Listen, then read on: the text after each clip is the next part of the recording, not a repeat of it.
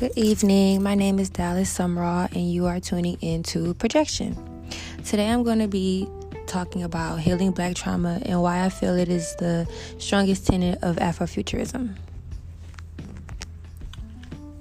And I'm Jason Henning, and I'm going to explain why I feel uh, the Recovery Project of Lost and Hidden Traditions by Music, Spirituality, Dance, and Healing Medicinal Traditions. So Medicinal. There we go. Yeah. So before I start, I'm just gonna define what I feel Afrofuture mean Af- Afrofuturism means to me, and I believe it is projecting yourself into the future, um, where you can be your truest black self, and you can be pure and unapologetic towards living a life of peace and tranquility, and that ties into healing black trauma because before you can live a life of peace and tranquility, you have to heal from any childhood traumas or any open wounds that you may currently may have and um, I feel that you have to heal before you can be truly happy. As all of the other tenets of Afrofuturism are pretty much based on is and surrounded by our happiness, and like Jason's tenet is, you know, tying that into traditional traditions and culture. But I don't feel like you can identify with traditions or culture before you can be happy. And an example that I have would be in Choke Puppy and how she died unhappy because she could not find happiness within herself. She couldn't heal from the traumas of society and all the pressures that society put on black women of their biological clock ticking faster than everyone else's. And I feel like her mindset was wrapped up in what everybody else's expectations should be of her instead of her own and that is why she ended up killing the baby, and that is why she was never happy. Her grandmother was pushing her towards, you know, finding happiness within her PhD and finding happiness within her education and her career because when she obtained the PhD, she would have multiple doors opened up for her, but she couldn't get out of the society mindsets and the pressures that they had upon her. What are we doing? Or explaining Your argument. argument? Okay. Uh, I feel that uh, you make a good point, but I think with tradition, you are finding comfort in those around you, and you're, you're building a better uh, a base, uh, for lack of better words, that allows you to uh, better express yourself and and the community and, and moving forward. Uh, for example, uh, in Never Catch Me by Flying Lotus, there's a lot of uh, traditional African uh, instruments and uh, within the tempo and, and and how the the children are are dancing. Uh, just a lot of traditional m- movements mixed with more modern and futuristic dance moves. Uh, you hear a lot of uh, string instruments like the kora and the sh- shekere, and the, the clapping, high tempo beats, and uh, I just, I just feel that the more you focus on tradition, uh, the better off a movement's going to be.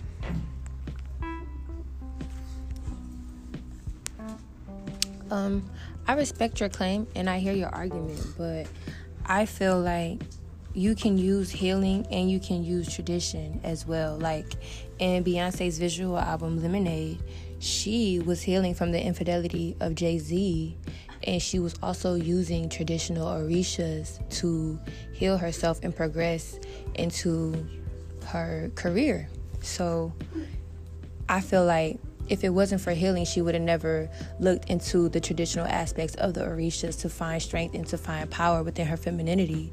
And that, you know, she didn't really need a man to identify with, even if this was her husband and even if he did cheat on her, she didn't need him to find her self worth. She found her self worth within traditional Orishas. So, you know, just reiterating my claim, healing black trauma is the most important tenet of Afrofuturism because if you don't heal, you can't really find your identity within any other tenet of Afrofuturism because you don't even know who you are. You don't really have a sense of any personality because you're still looking outside of yourself to find something to identify with when you need to identify with yourself and identifying with yourself means identifying with the trauma that you have going on and healing from it. Identifying it is step one and then you start your healing process. So if you don't start your healing process of course you will never know what culture that you are interested in or what traditions that you come from. You'll never know anything because you don't even know who you are.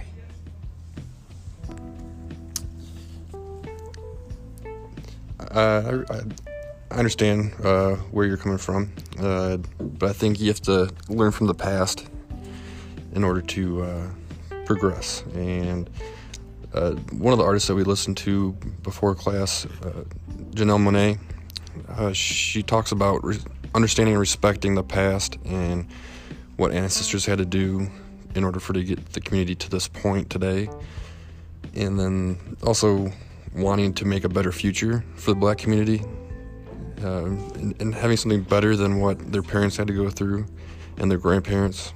Uh, the United States hasn't always had the the cleanest track record uh, when it comes to how we treated the black community, and I think that speaking as a as a white male, and it's kind of it, it's I don't know how to put that. Like I, I don't want to make it sound like I'm an outsider. Like your argument. Yeah, no, it's like.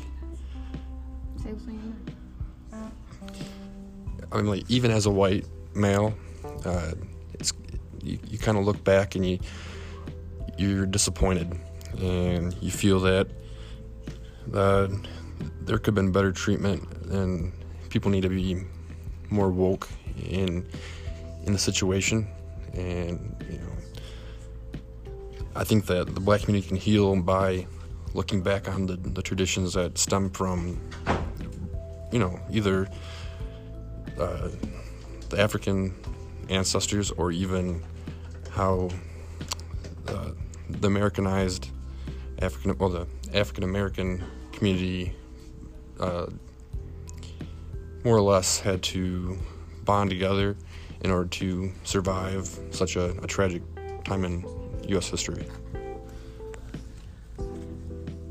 binding together means healing from the past. Like, I get what you're saying, you know, think of it as in instead of whenever you think of black people, you shouldn't always look at the bad. You know, look at the look at the good, look at where we come from. But the thing is, the good and the bad is what makes us African Americans. You can't just look at the good because if I'm only looking at the good, I don't know who I would be today. My pain is what makes me, and the pain of my people is what makes my community.